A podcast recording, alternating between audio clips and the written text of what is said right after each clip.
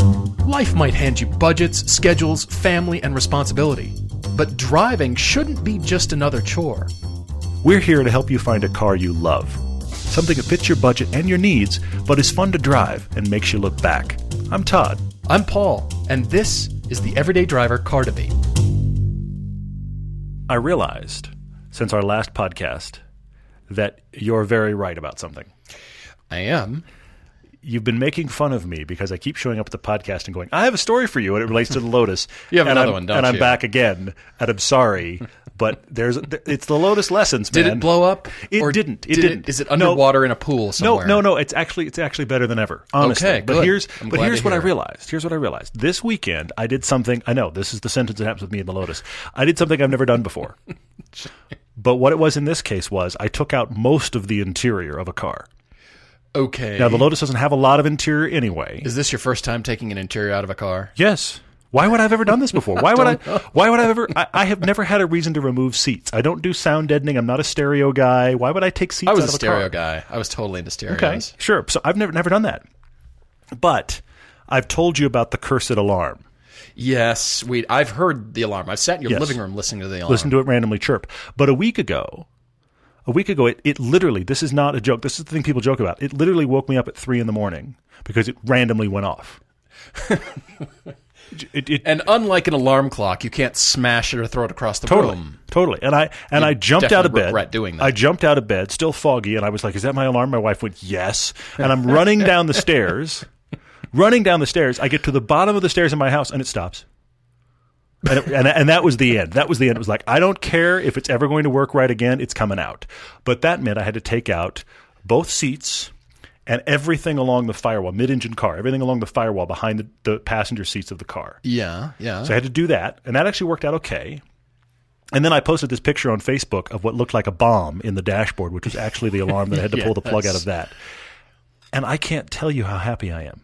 and you figured out which wire to cut. It's all done. No, What I color actually was it? Oh, I actually unplugged the alarm itself. The actual you plug for did? the alarm is unplugged. so now. nothing got cut. It's Everything's actually good. still okay. That's the thing. I did every step in a way that if I wanted, I could retrofit it all back. See, this is good. Instantly. This is I good. could just plug everything back in in the appropriate order, and it would theoretically, I'm going to put this in air quotes, you can't see, work again.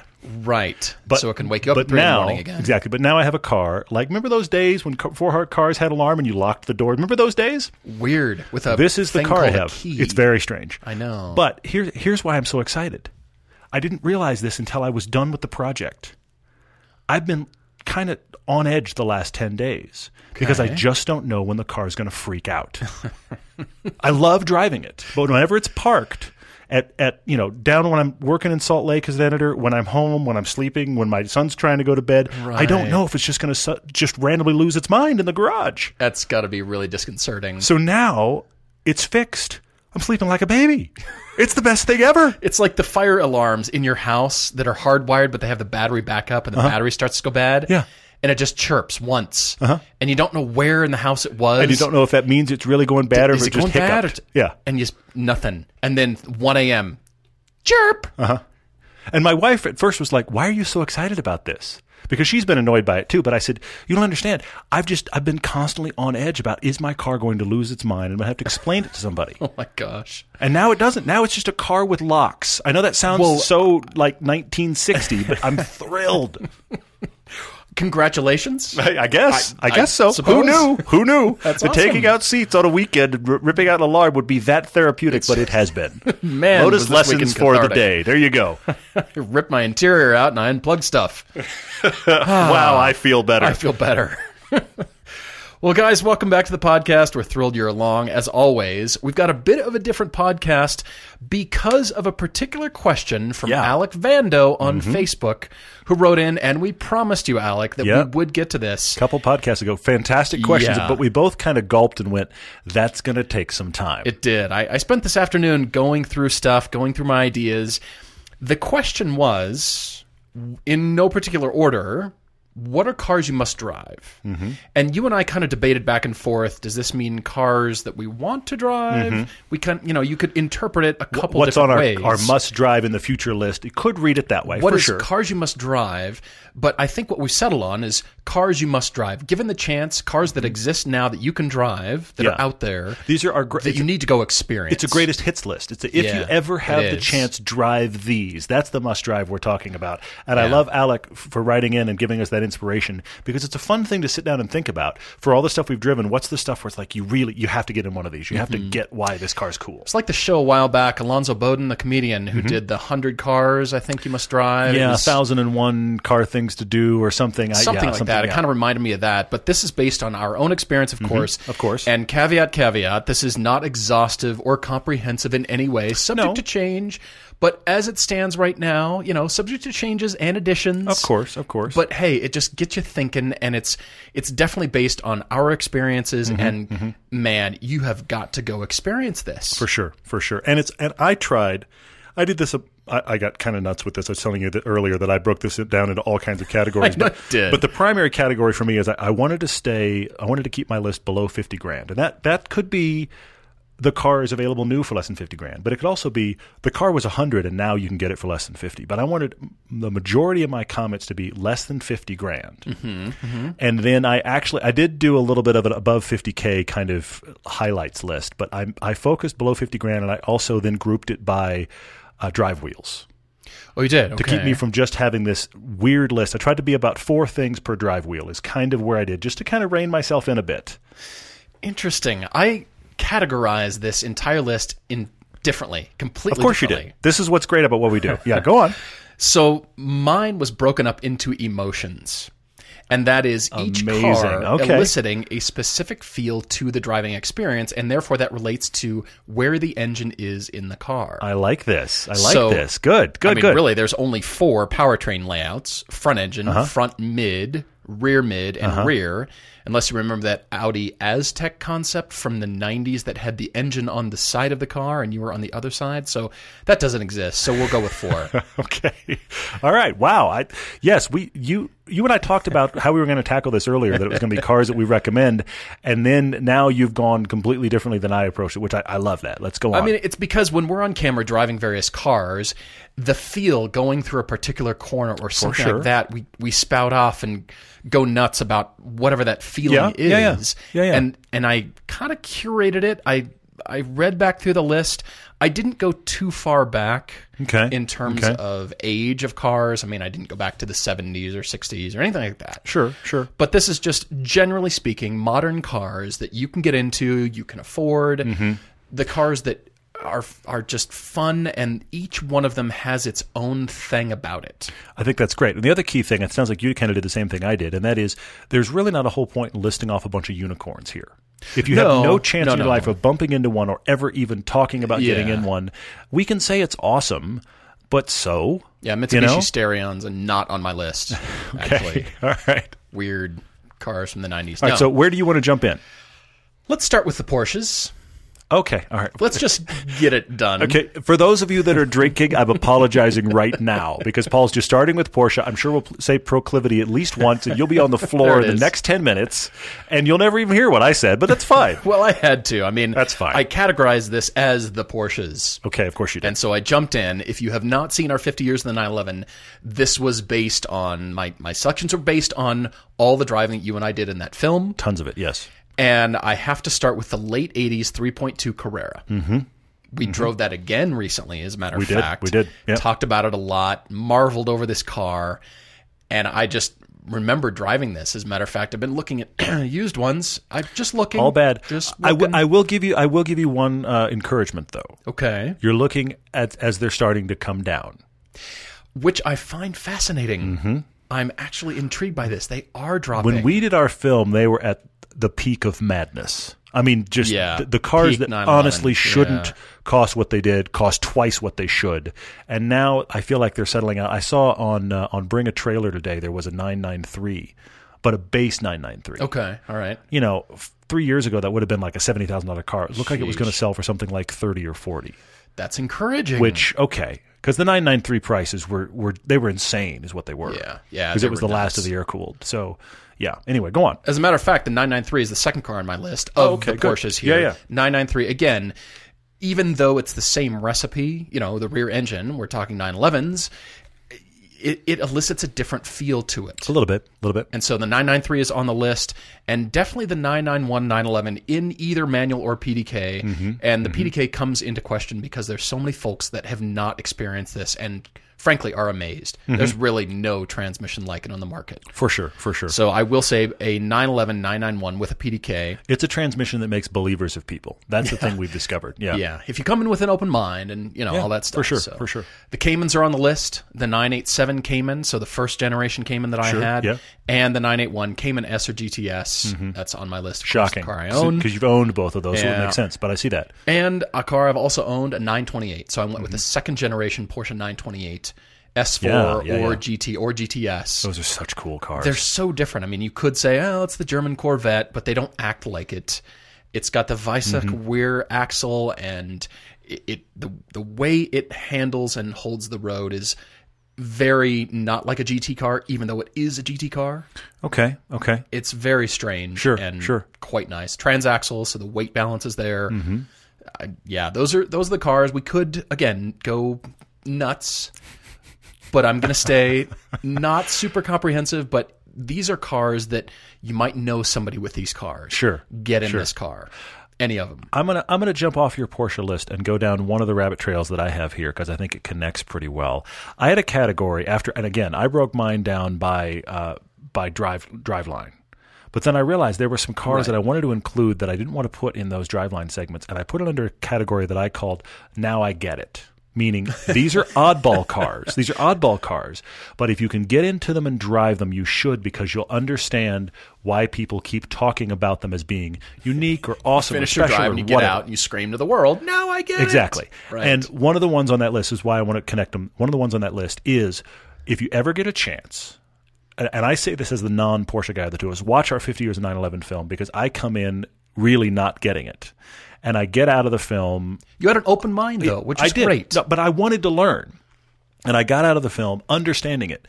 Still not, you know, paddling in the pool of Porsche as you do, Mm-hmm. which is hard to say, but uh, but really understanding it. And so on that now I get it list is an air cooled 911 Okay, you're saying any air just cooled. get in an air cooled 911 year. because Yeah. the modern ones are fantastic cars, but there is something unique and special about those air cooled 911s. And I would recommend get in the G series, get in something from at least the, the mid to late 80s, ideally with the G50 transmission. That was a, a superb Yeah, that transmission they changed a upgraded lot of to in the perception. mid 80s. Yep. You mentioned the Carrera 32. That's what we're talking about. We're talking about that era and onward, and on through the 964s, 993s. Doesn't matter.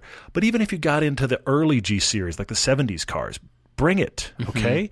So an air cooled 911, just because you'll come out with a different perspective. I know I did. So that's on my now I get it list. But on that list as well, So funny. Now you should, You should drive an RX 8 Oh, really?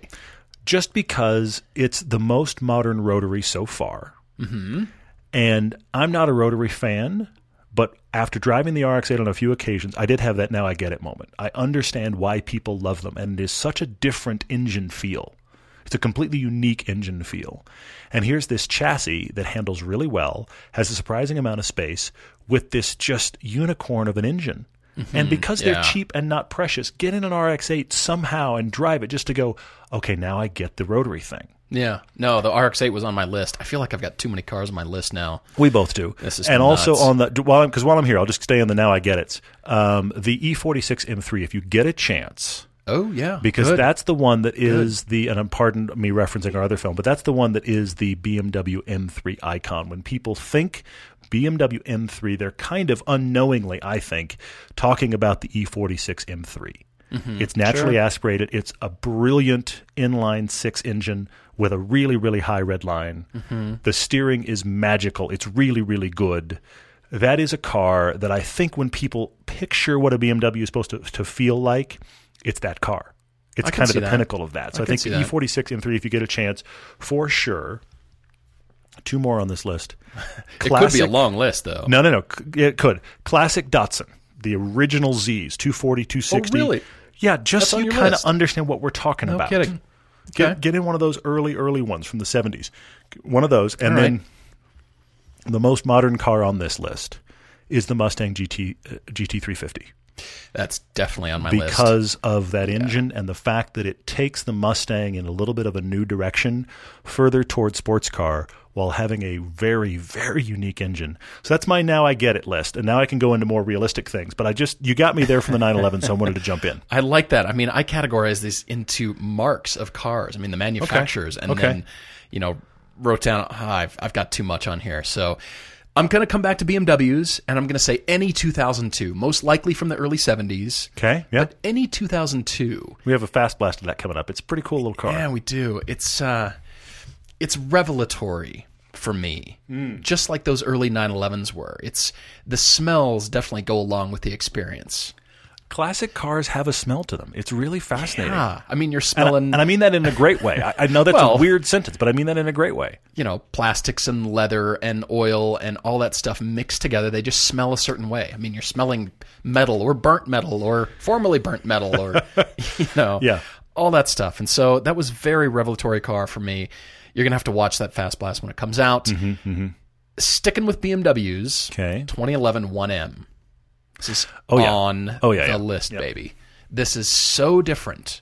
It's so tiny and in keeping with that 2002 theme. It's, you know, we added a ton of power and we still, as you like to say, this come see what we built. Hey, everybody, come see. It's a science project. It's it's a it's a fantastic science project, but it absolutely is.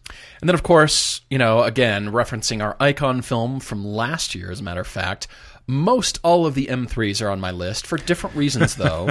they go up in size, but the M2 recently on track on the ring was brilliant. It was awesome. I really enjoyed it. it was really really fun. and to it have wasn't the even M2 the on ring. six speed.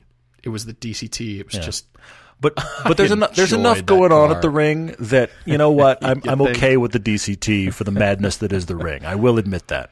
yeah. I yeah. The E E30 M3 is on there.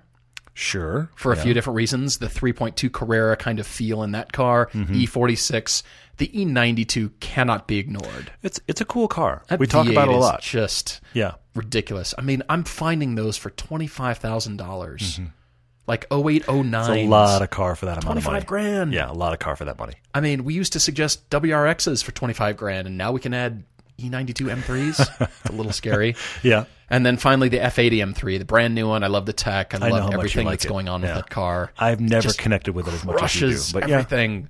Love that car. Interesting. Okay. Well, I'm going to stay with my engine layouts, uh, but since you're dealing in BMWs, I will jump to front engine, rear wheel drive, what I described Okay. as the classic setup. So these are the cars, as far as I'm concerned, that you should get into that are that setup. Okay. I the, the BMW 1M is on that list, which is why I'm jumping there now. It- All right. It's it's one of those, but you do need to drive. If any, I know, I know, I've said it a million times. I'm going to keep saying it because it's true. You need to drive one of the 86 twins. Absolutely. That That's is on the for, list over for here too. all of its power issues, for all of the things that people love to give it internet hate for. Honestly, when I had that car, I would put people into it and make them believers. They would get out and be like, "Okay, all right, I, I'm understanding why that's so well set up." People that have never driven wheel, rear-wheel drive before, and I've had this conversation, that will kind of throw shade on the 86s about "Oh, I've never driven rear wheel drive, but I've heard those are terrible for all of the. Go drive it. Go drive it. Mm-hmm. Yeah, yeah. So the 86 twins, and then pick a generation of the Mazda Miata. Pick an MX5. I don't care. Go That's good. drive one. Even if Absolutely. you decide you want to walk away. I know you, Paul, are not as a big a fan of them as I am. I'm a pretty big fan. If I could fit, they'd be better. But but I know. I like the NC a lot. but but you appreciate them. I do. I feel like you are for Miatas where I am with 911s, That's a good way of putting it. where you can appreciate them, but you're not drawn to them. And Yeah. and I think that Yeah. I always got that vibe from you. I really like an MX-5. If I c- if I had about three more inches of headroom, I'd buy one. But um, well, you're good at taking seats out now. I so am, You can yeah. Perform Well, seat mods. and, I'll, and I'll go one further. drop the a lot of seat and- guys that want more headroom. I'm not kidding. They will take the Miata seats out and bolt the Elise seats in. you're kidding me. That's a common mod. well, good thing you have an Elise, so now you can buy a Mazda and take the seats out of the Elise. I just make I make then- quick release seats. Chunk, chunk. Perfect. Done. Just Just park your Elise because you don't need that anymore because you'll have a Miata with Elise seats. that's ridiculous. That's, the point, ridiculous. right? But no, so the MX-5 is definitely on this classic rear-wheel drive. You have to drive it list. The 1M, and then two that are kind of fringe on here, but I like them because they go here, and I think you're surprised at what you can get them for. The Aston Martin Vantage Wow. and the Jaguar F Type. Also good. because you can get them for less than 50 now and because they have a unique character in this world. I would say the 86, Mm-hmm. the Miata and the 1M kind of do that setup perfectly. It's like this is what this setup can be. Okay, but yet, I see the grouping. but yet I see the that. Vantage and the and the F-Type take that idea and add their own little spin on it that gives them a different personality, which is why I put them there too. For comparison purposes, since we're kind of at the top end right now, I need to bring up the Nissan GTR. Okay. Good. Most most recent generation R35. Sure. Yeah, Nissan yeah. GTR. Yeah, yeah. It comes from m- me remembering on our road tour. So Mm-hmm. on our pilgrimage trip that we recently took and last year, we take a road tour day between the two track days. Uh-huh. And we are kindly provided with a lot of cars to get people rotating through on the road. So do street drives and some Autobahn driving of these cars. And this year included a 2017 Nissan GTR Mm-hmm. and I got in. I I was leading off for just a little bit, and I all those memories came flooding back of oh yes, ah yes, the, the GTR, the car that turns you into a hero. For sure. And you need to drive this car because of that feeling. You need to understand what your limits and your taste for a car that does so much for you. Mm-hmm. You need to go understand that and drive that for this reason. If you have a chance, it's a that's a great call. I actually don't have that on my list, but I think it's a great, great recommendation. It- it's more of a uh, not sorbet and car term, but more but it's, of it's a, a, reference. It's a it- it is fantastic a reference, car. point. Yeah. Absolutely. And it- so you can go from these, you know, rear engine, you know, the the early cars, and then, you know, wow, so mechanical, and then all the way to this GTR going. Okay, so this is where modern car building is taking us. Mm-hmm. and and you bring it up. The interesting thing about when we have like the guys that climbed out of the GTR that day, Mm-hmm. it was interesting to hear their commentary because it was about that person's I'm going to say it again, that person's proclivities, how did they come to driving Mm-hmm. completely affected their connection to the GTR. and some people that want raw and mechanical and informative got out of the GTR and were like, it's impressive, but I don't like it. Other guys that want the car to be this unbelievable machine, we had to peel them out of it. They, they- Yeah. they, couldn't they couldn't Yeah. get enough time in it. And it's- so it's interesting how much your personal biases, if you will, your personal preferences in driving affect the GTR, but nobody gets out of it and goes, that's not impressive. Because it's just Right. impressive. Right, and you find yourself going through corners that are so easy, and you and you look down. I'm really going that fast? Yeah. Are you kidding me? Yeah, yeah, yeah. This car can do that. You're joking me. So yeah, that's on the list for that reason, but not in terms of price category or anything, but just all-wheel drive. Fantastic reference point. Mm-hmm. Madness, nutter. Yeah.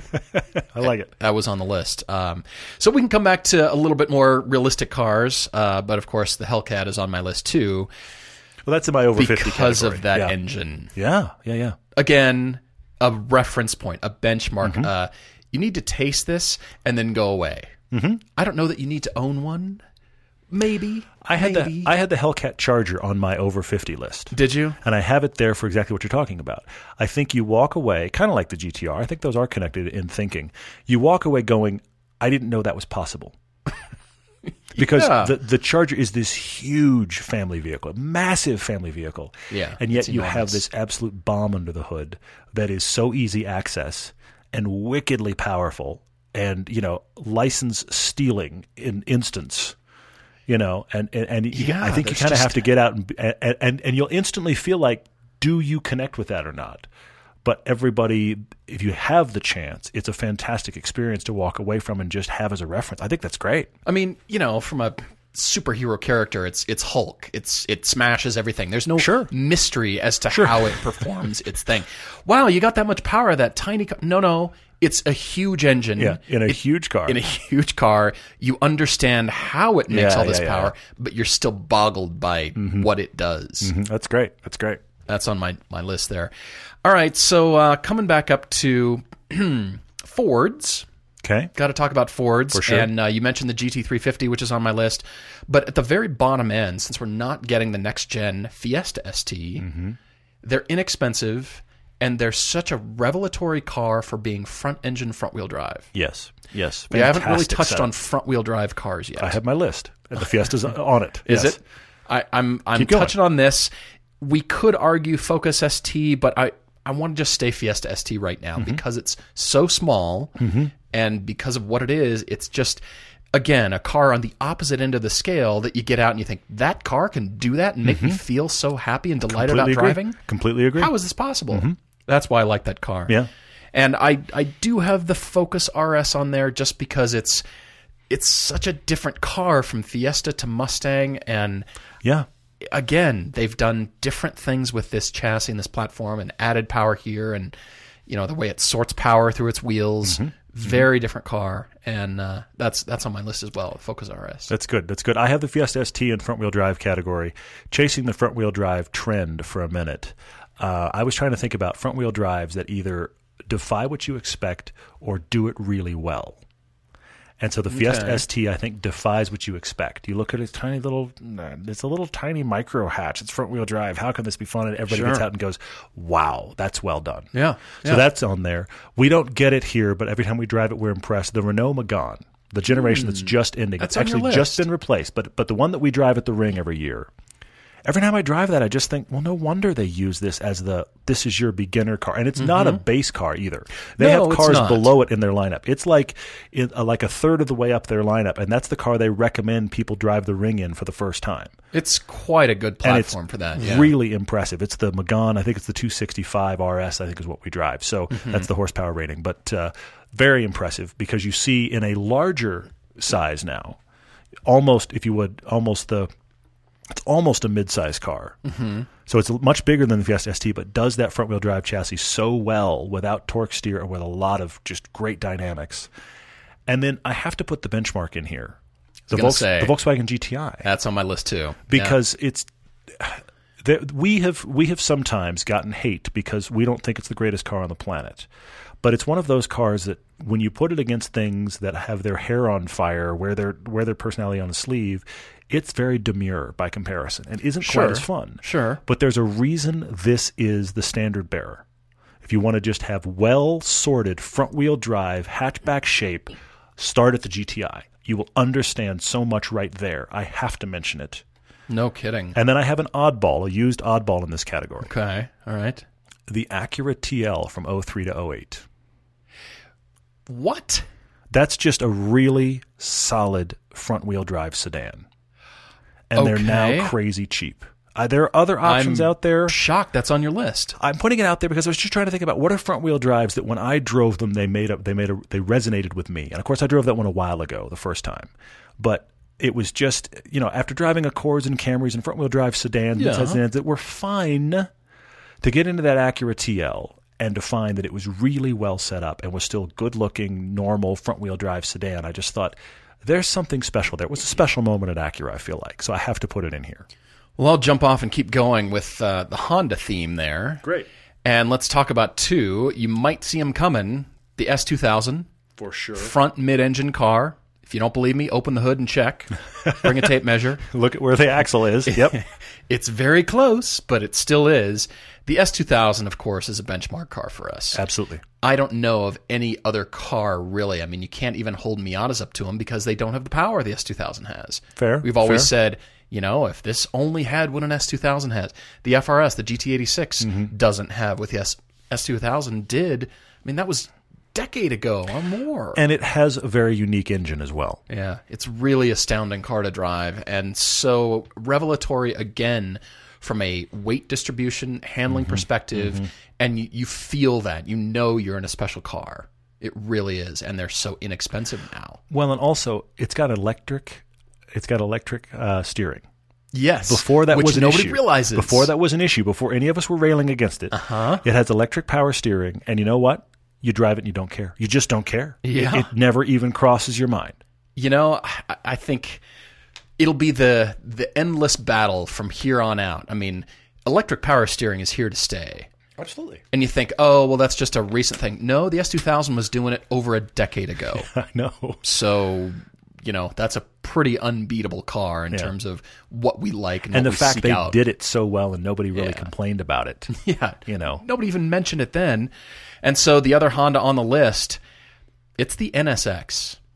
for sure. The first gen NSX, you you, get and a I are looking chance. forward to getting in the second generation. Yeah, but that yeah. first generation, again, such a benchmark car from a mid-engine perspective. It, you could drive it like an Accord. All Mm-hmm. those things that we love it for, and they are fairly inexpensive. Although I do kind of think they're creeping back up now, I think that's that's pretty possible. depending yeah. on the car, depending on the condition. But if you ever have a chance to drive a neighbor's Acura NSX, yeah. please jump in. Yeah, there's something Please special go there for drive sure. But but both of those cars that you're listing though, the S2000 and the NSX, that was Honda at the top of their sports car game. really was. And I think, you know, Honda's bringing some cool stuff out. You know, they've got Mm-hmm. Yeah. a lot of stuff in the pipeline. They've got the new Civic Type R. But they were at the top of their game. They they were just, I mean, yeah, you think Honda and you think those two cars. So those are definitely on my list for benchmark like it. purposes. Excellent. Well, guys, uh, give us a quick break. We'll keep going about uh, all these cars that you've got to drive. If you ever have a chance, give us a quick break. We'll be right back. Podcast One Sports presents Attack Each Day, the Harbaugh's podcast. Every Tuesday, you can hear Jack Harbaugh, We're going to attack this day with an enthusiasm unknown to mankind. Jim Harbaugh, What the hell's going on around here? and JT Rogan share their stories from on and off the field. Past guests include John Harbaugh, E ESPN's Adam Schefter, and Pardon My Takes PFT and Big Cat. So don't miss an episode of Attack Each Day, the Harbaugh's podcast. Every Tuesday, exclusively on PodcastOne.com and the new Podcast One app. Just a sample of what's coming to Podcast One Sports. Technology Truths, brought to you by Geico. Technology Truths. Truth, you will certainly send any text about your supervisor to your supervisor. What's with Janet Spangs? Did she lose a bet with a weed whacker? LOL. And sent. Wait, no, no, no, no, no. Truth, it's so easy to switch and save on car insurance at geico.com. Janet, I think my phone was hacked or something. Geico, 15 minutes could save you 15% or more. All right, keep going here with your thoughts. Well, since you just brought up, uh, you kind of touched on mid-engine uh, just a minute ago before the break with the S2000, I want to actually follow the mid-engine platform, Okay. and I want to list three. All right. That if you get the chance, you should drive these because they're very different animals, but they're all mid-engine. Okay. One is the MR2. The And I'm gonna Mr. s- 2. Specifically, go with the spider, the last as as it was just fading away, because it's a very different animal dynamically than the Miata, even though it's Mm-hmm. a Miata competitor. And that those cars are cheap now, like five, six They're- grand. yeah, they're really the, cheap. The Miata, the, pardon me, the MR2 Spider, you can get one, which is crazy. So that one has to be on the list. The Lotus, in general, and I'm going to say pick a Lotus of the modern Lotuses: Elise, Exige, or Evora Okay. All any right. of the above because I think you'll understand one of the reasons that Paul and I both rave about them, even though I have much more love than he does. It's one of those cars that, that you always get out of and go, okay, yeah, totally. It's got a special yeah, feel. I, I could see myself owning those cars, probably an Avora. Yeah, most for likely. sure, for sure. I've fallen in love with that 400, the new one. yeah. It feels like Porsche quality build now with all the goodness of a Lotus, and that's what attracts me to Which it. is a which is a handling steering feel that they do specifically, and of course the Cayman is on my mid-engine list. Sure. because the Cayman, honestly, I, and I'm a guy that again I own the Lotus. The Cayman does mid-engine about as approachable and well as you possibly can. Mm-hmm.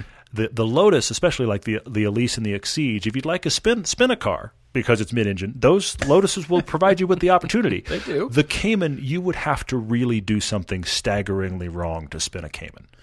you the, could. the you Elise could, is yes. just going to allow you to do it. If you're going to be a bonehead, it'll be fine. I'll spin. I will just do that. Yeah. The Cayman is so well set up to not have the downsides of mid-engine, but still give you all the upsides. That's Yeah. why I like both of those cars in comparison because Lotus is. You want to know what mid-engine is when it's really well set up, but all the good and bad. Welcome to Lotus. The Cayman is all the good, kind of none of the bad in mid-engine format. So I've been looking at mid-engine Caymans too for sale. I found a 20 uh, 2008. You mean the early ones? Yeah.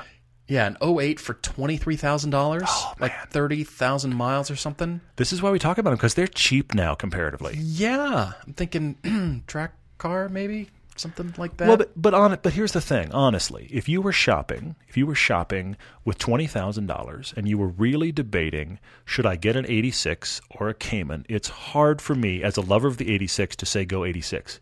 Yeah. Why not go Cayman? Come on. I mean- obviously it'll be more expensive to maintain. of course, of but course. Come on. I mean, yeah, just recently driving uh, um, Chance's wife's car. She uh, she's grinning right now as I'm talking about her. She has uh, an orange Boxster, and I just missed that platform. We, we went on a drive all together a while back, Mm-hmm. Yeah, yeah, probably yeah. a month ago now, and just going on that drive, I remember that platform and and that Certainly. my, my first Cayman and. Not that I don't love mine. I'm, I'm course. in love with this Cayman GTS, but you know, I'm thinking, wow, they're cheap now. Yeah, it's amazing. unbelievable. It's They've amazing. really come down in price. 944 turbos are 16 to 18 grand. And But so now are these modern Caymans. modern which Caymans is crazy. are almost the same price for 20 grand, Yeah. as you said.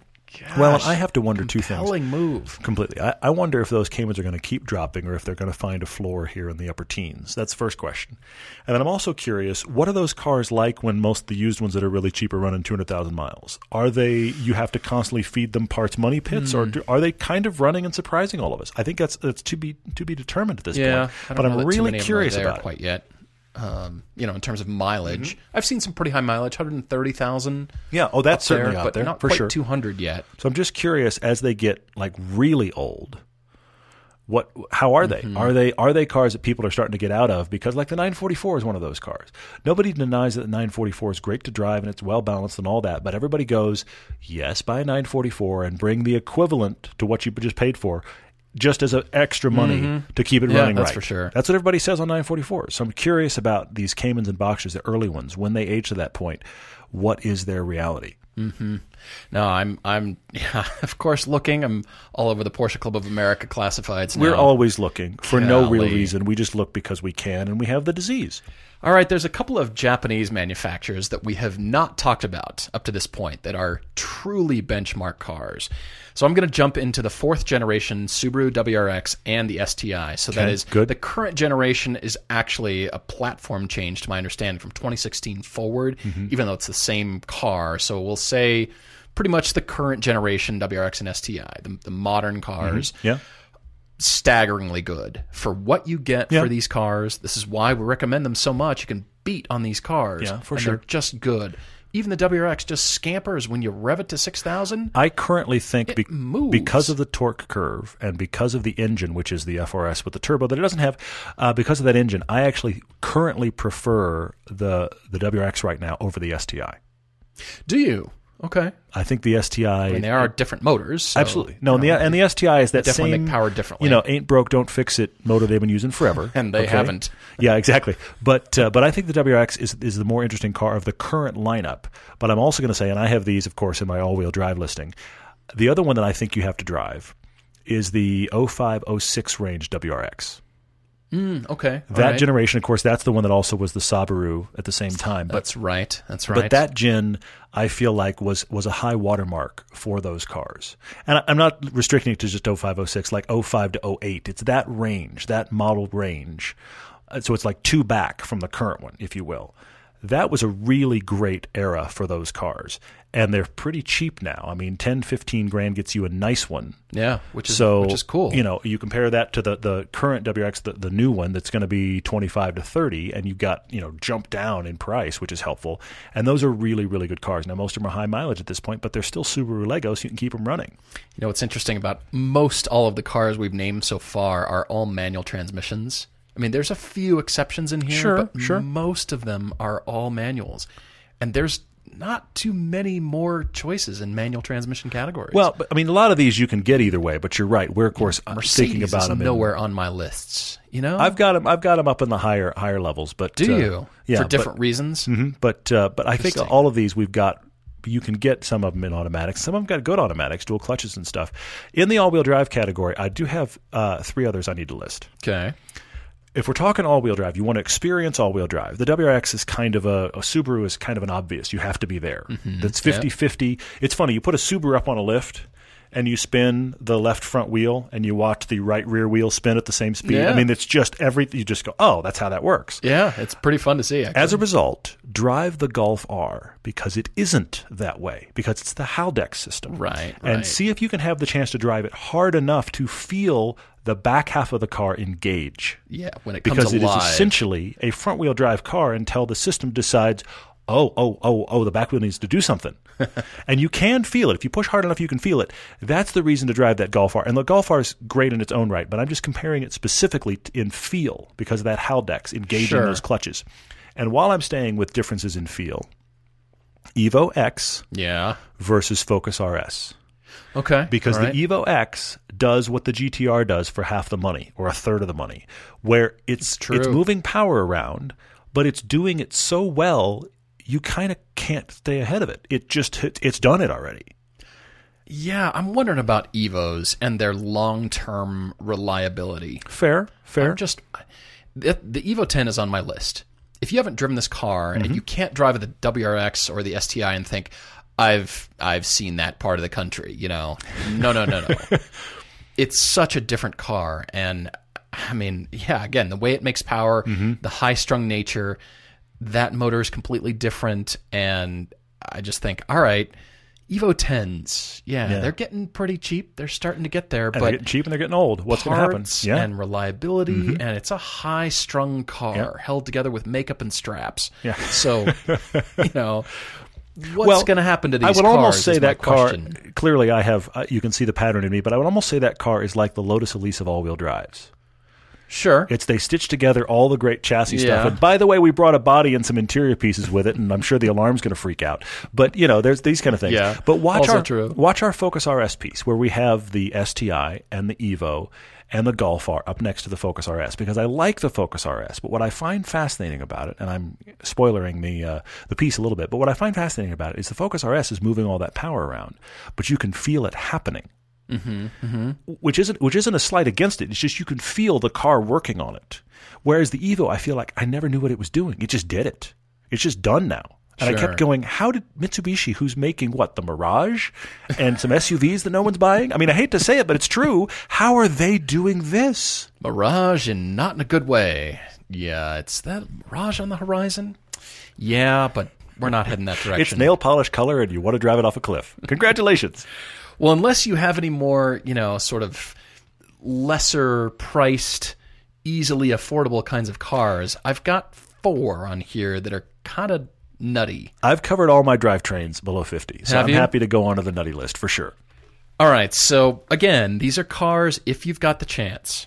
All right. So we've covered, you know, all these other cars. that, Mm-hmm. Sure, sure. You know, as I said, you can get into. I'm going to start with any Caterham. If you can get into Okay. any Caterham, Okay, okay, yeah. say yes. Yeah. Go drive that car. P- pour yourself into the cockpit, Yeah. mind you. Remove the steering wheel. Yeah. And then jump and, in. and, and vital limbs you won't need for driving because every, you're going to need every little piece of you to get in there. Yeah. I'm also going to say any Audi R8. Okay. mid engine, all wheel drive. What a brilliant car, even from the first generation way Mm-hmm. back in 2008. My favorites are the early 4.2 with the, I know the they gated are. shifter. That's I- Yeah, that those are that's cool a, a cars. moment in time in Audi for sure. And you think, all right, you see Audis around and, you know, the R8s, I mean, and, you know, there's so many hypercars, supercars Mm-hmm. out there, and you think, all right, the R8's kind of whatever. It's a brilliant car. It's a very cool car. It it's a very really cool car. is. And, you know, those cars, those early generations, I mean, they're well under 100 now. Mm-hmm. Not necessarily a bargain, but, you know, just saying, put that out Yeah, there. yeah, yeah. I'm also going to say any McLaren because McLaren for me is the big daddy Lotus. It's like the Yeah. Lotus thinking on a grand scale. I think that's a great description, and I had the exact same thing. My my, my description here was McLaren. Pick one. yeah, I That Just I don't I don't care what model. Just pick one. jump in McLaren if you have that opportunity. Holy cow! And then finally, this is out there. I don't think this car is on your list. Okay. I know Chance is going to like this. Now I'm now I'm intrigued. Any Shelby Cobra, any replica Shelby Cobra, any real one. I don't care what it is. I don't care who makes it. If it's got Okay. you know, if it's the If it's the Factory recipe done Five right. to the I get what you're saying. to the Kirkham to the Okay. Superformance, I don't care, but you got to feel that short Mm-hmm. wheelbase, wide car with a monster engine that wants to kill you. It, it wants to kill you as soon as possible. It doesn't want to toy with you like a cat Exactly. with a mouse. It just wants to kill you as soon as it can. Yeah. It's looking for every opportunity. You've got to drive a Shelby Cobra. I like it. The end. That's I mean, a very I know good it list. might sound a little cliched, and you see the guys out on Sundays and they're just cruising around Yeah, and yeah, flipping yeah. the throttle, but there's kind of a reason. sure, sure. You got to get yourself in this. Very good list. Very good list. I'm going to run through mine real quick. The uh, the car that is not what you think it is on my list is the Corvette C7. Okay, fair enough. Uh, if you Fair haven't enough. driven this car, if you get a chance to, do not for a split second think, "Oh, I know what Corvettes are like," or "Corvettes are not for me." The C7 might be for you. The C7 is a great, great car. So have let that car surprise you. Another car in the let the let the car surprise you. I actually did this. This is really out there, and then I'm going to come more to kind of the stuff we normally talk about. Okay. But go see what a performance SUV can do and drive a BMW X5M. Ooh, I didn't see that coming. because I just every time I drive one of those, especially when we've had them at like motor press track days, I, I get in it going, all right, let's see what this is about again, and I get out of it going, I can't believe a bunch of engineers got together, took that chassis, and made it do that. And you're passing other cars in It's- corners. It's a it's a monster, and and it's it's a fantastic representative of that class of vehicle. Pick your heavy duty AMG, uh, Mercedes, or your Cayennes, or whatever. But I really think that X5M is a unique standout in that category of just you want to see what performance SUVs are all about. Drive one of these on. So that's why that's out there. Uh, we mentioned the Hellcat Charger earlier, but a couple others I want to talk about. You mentioned McLaren's. Thanks for covering that. A car that this one this one's out there because I don't know that you'll ever have the chance, and I can't believe I had the chance. okay. The 911 GT3 RS40. That is the Oh, 997 generation GT3 with a very limited edition four liter engine. That was a that was a very rare car. That car's worth like a half million dollars now. Yeah. I can't believe Those we haven't drove dropped in one. price. No, no, they're worth a lot. I can't believe we had the chance to drive one in our Icon film.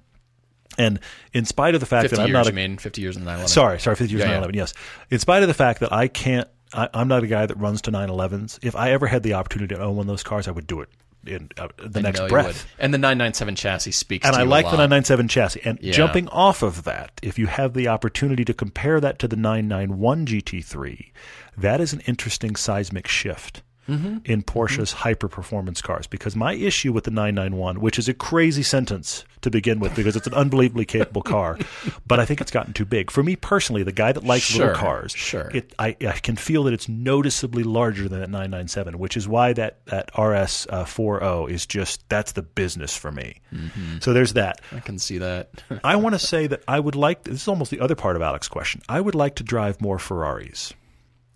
you would. I, I would because Ferraris have a flavor about them that is all their own.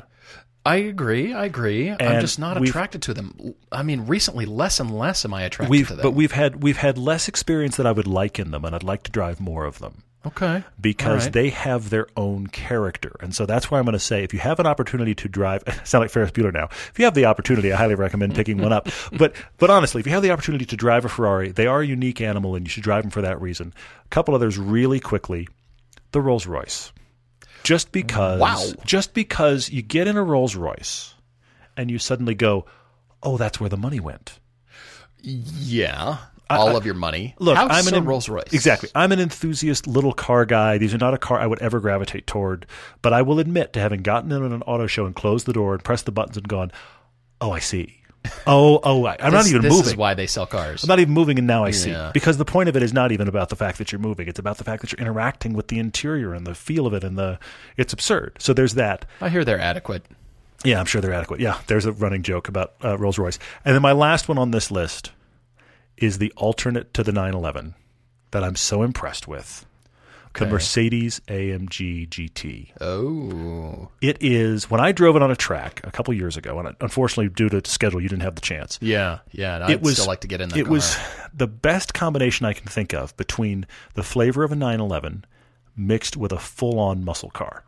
It was Hmm. somehow that in a blender, and I just thought if you if you've got 911 money and you're shopping in this world, you have to drive that car. Because depending upon who you are personality wise, it may speak to you over the 911 because it has an attitude that the 911 just doesn't. I haven't lifted the hood on that car, but that is is that technically front mid engine? Is it fully behind the rear wheels? I Or the wouldn't front be wheels, I mean? surprised because it's got that huge hood. I would have to see it and really think about it. Not I'm pretty sure quite. it is. Really? I'd have to look. I'm pretty sure Somebody's it gonna is. look and correct us. Yeah. All right. So uh, Cars That You was Must Drive. exhaustive. and I'm, I'm exhausted as, as a result. We aren't even going to do a car debate because there's just no time. We should do a few questions, though. We do have questions, and uh, jumping off onto Instagram here, switching gears just to Completely. aesthetics only. JMH9705 is asking, What's the best looking convertible? Hmm. Of course, this is very subjective. We could go in many different directions. You know, if we're going to talk in, in, the history of cars history. or in the last Ever. year i mean you know the e-type jag has got to be up there if we're talking best looking conver- convertible ever made but i think you're kind of asking in general of the cars that are on the road right now that you kind of Okay. see around Okay. i'm going with the 991 911 with its magnesium roof panels that comprise th- and keep the nice shape of that it does roof do a line. really good job of, of copying the coupe shape with the top up. It, it that's holds hard that, to do. and that's because of those magnesium inserts in that uh, in the cloth there in the cabriolet. Mazda RF is on the list. I think that's very true. I don't know if you can really classify it as a convertible, It's Oh, but possibly a Targa by comparison, I'm but, I, going with but it. I, I see what you're doing. Yeah, for sure. Mm-hmm. beautiful car. Yeah. And then finally the Jaguar F Type.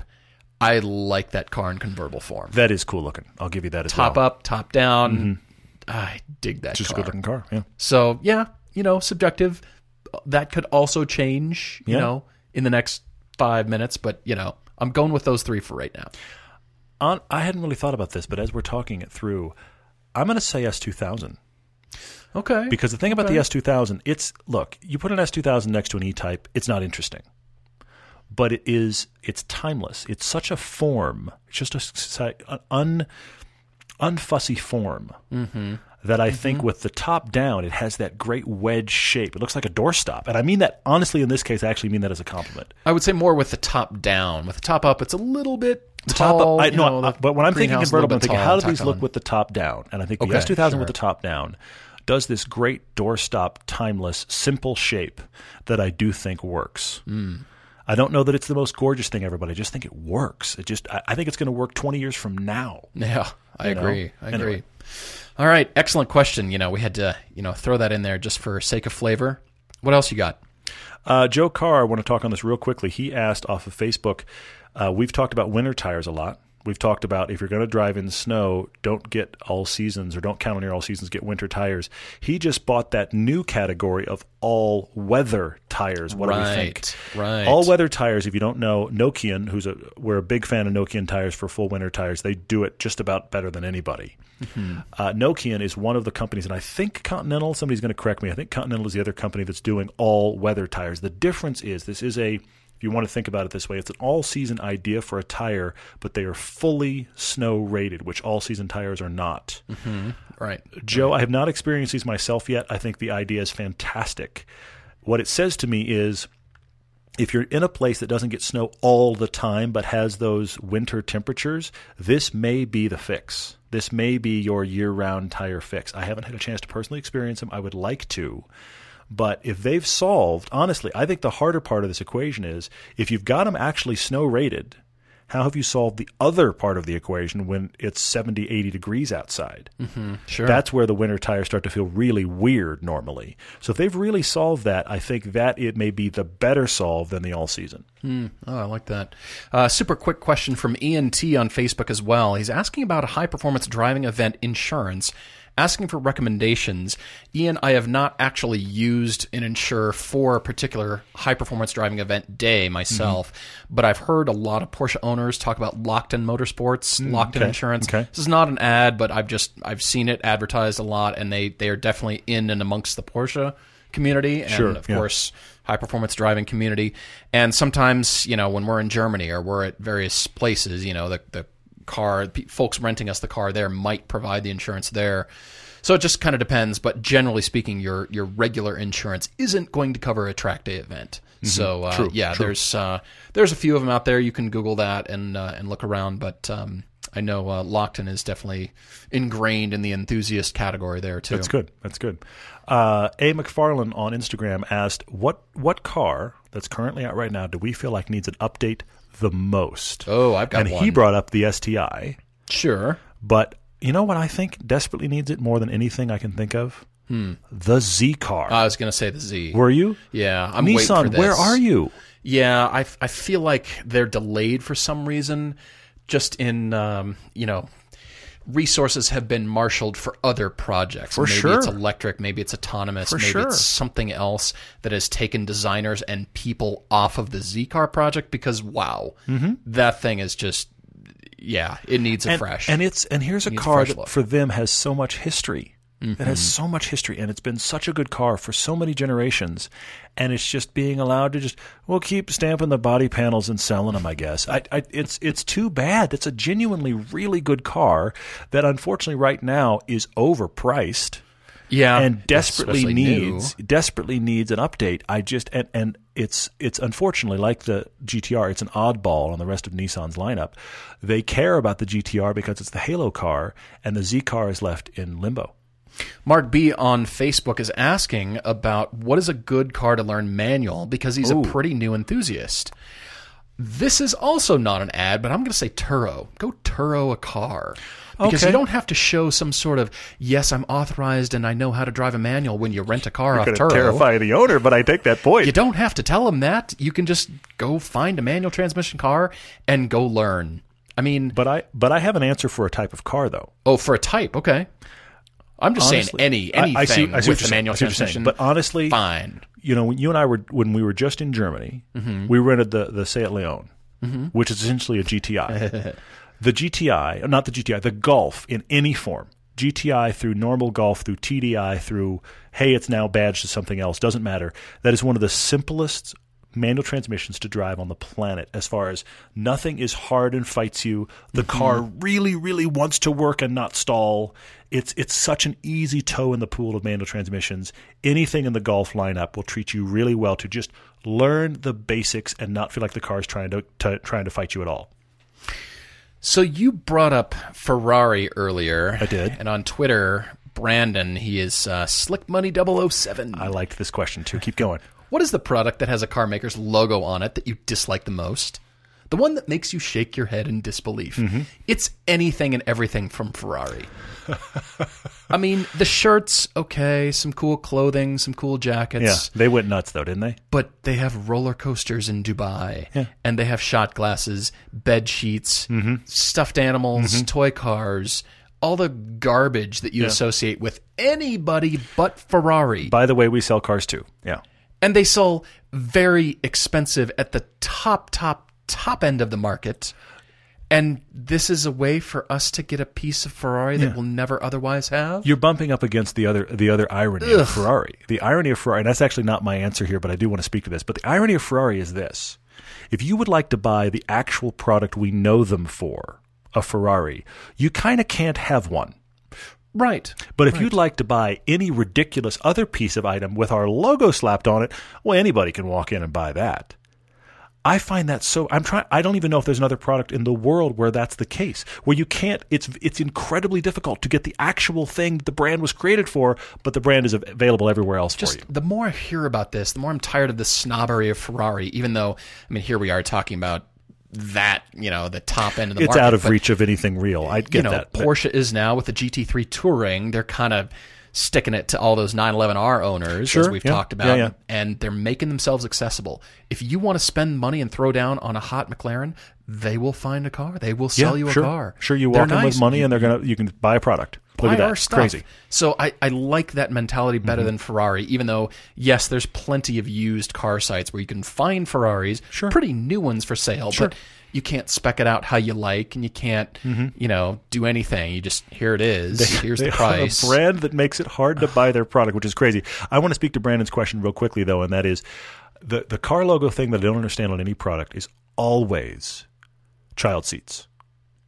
If you're a parent, Mm. and Ferrari's done it, but a lot of other brands have done it too. Here's our our branded child seat. If you're a parent, You want the latest and greatest child seat because the other thing that's funny in car seats with kids is you can't buy last year's model. Last year's model's a death trap. Well, all the kids survived in it last year. that that happens all the time. It, let, let's make sure that's not a racket. true. That's true. But if you're a parent, you want to find the best car seat that fits your car, that fits your budget, that has the features you need. Uh, You just need to afford it and it needs to work. And also, you need to understand that it's going to get destroyed. It's going to have spit up and oh, look, juice is on it again. Sure. The last thing that needs to happen is to now gouge a parent further with why don't you buy our car seat, which is the same car seat you could get for a third of the price, but we just slapped our logo on it. Look, it says Ridiculous. Sparko. I mean, racing. and You've got to have this seat, right? Well, but yeah, I just, oh man, I. What else? Well, uh, last question for me is from Dale. He was one of our co-drivers for the 24 Hours of Lemons race Mm-hmm, that we recently did up in Seattle at Ridge Motorsports Park. Dale, thank you for writing in. He's asking when will we see the Stinger review, and I saw the Kia Stinger at f- the Frankfurt show. I can't wait to get in this car, and I will say as soon as the Kia folks get back to me, and uh, we can get in that car. We've asked for sure. But for sure. uh, yeah, looking forward to getting in that. I'm I'm endlessly intrigued by this car. yeah, I agree with you. I'm very excited. I've got one price? last question. That was Christoph asking, would we rather see more driver-focused enthusiast cars at the 40 to 60 grand range so that we can dream about them and then buy them used? Or would we like to see manufacturers doing it at the Mazda Speed Fiesta ST level of 20 to 30 grand? Christoph, I'm going to say the problem with sports cars in general is that for most people, that is your disposable money. You can't go buy one as your primary car. I mean, I'm, I'm a weirdo and I do, but in general, you can't go buy one as your primary vehicle. It's your toy. So I'm going to say, based on that, I want the 20 to 30 grand variation where you can go get a brand new sports car. I'm not saying 20 to 30 grand is cheap throwaway money, it's real money. Oh yeah. But at the same time, really good driver cars at that level, most of the time they don't do them. That's why the 86 and Fiesta ST and Miata are such a big deal. I would love to see options. We talked about it. Uh, why didn't GM do one last time? I'd love to see options at that range. It's hard to make the numbers work, but I think it would allow more people to do what we want on this show, which is don't dream about it, get a car you love, Mm-hmm. because that's starting to get into money you might actually have. You know, I'm in complete agreement, surprisingly, It, it happens. It happens. for accessibility, just to get into something fun that you really love. I mean, where is the Honda 2001 or the S3000 or whatever it's Yeah, going to be I called? hear you. Yeah, for sure. Uh-huh. Where is that car that's the next iteration? Still beautiful, but come on, that's accessible to us, to everybody. That's what I'm looking for. That's why I love the N division from Hyundai. Yeah, I'm yeah, loving cool. I'm glad the they're- i30N they're bringing it, for sure. which will be, I guess, the Elantra, whatever. We'll see what they do, yeah. Maybe. I I love that feel, that concept. I love the accessibility of that. That it could work in your life. It's four doors, yet it's still fun. I mean, the GTI speaks to that all day For sure. long. Yeah. It's, Yeah, yeah. You know, one of the originators of that concept. But I, I'm with you. The 20 to 30, I I prefer that. Well, guys, thank you again for listening. We're really, really happy you wrote in. And Alec, sure. thank you again for this really fun yeah, question. four hours later, we think we've covered your question. Yeah. No, it was really interesting. Thank you guys. As uh, we've said before, write to us with your debates at everydaydrivertv at gmail.com and the website everydaydriver.com. And then for fun questions like this, like Alex, find us on all the social media pla- platforms Facebook, Instagram. Blah. And I'll say the thing I haven't said in a while. If you're sending emails furiously to everyday everyday driver at Gmail, you're not TV. reaching us. It's got to be everyday driver TV at Gmail. There's somebody out there Right. with the everyday driver at Gmail account that's getting r- f- doesn't understand where they're getting randomly spammed. Okay, so everyday driver TV at Gmail is where to reach us directly, and of course through the website. We appreciate the guys that you guys have been rating us and sharing us since we've been asking about that. We really appreciate that. We hope for more, and we will talk to you next time. Yes, massive thanks. Cheers.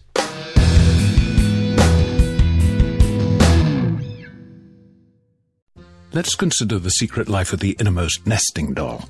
Living most of her life in the dark, inside the other nesting dolls, she has plenty of time to think, if she could. Sadly, she has no brain. However, when an innermost nesting doll hears that Geico not only saves people money, but also has been providing great service for over 75 years, she thinks it's obvious you should switch. Because yes, switching to Geico is a no-brainer. Pity the innermost nesting doll and her lot in life.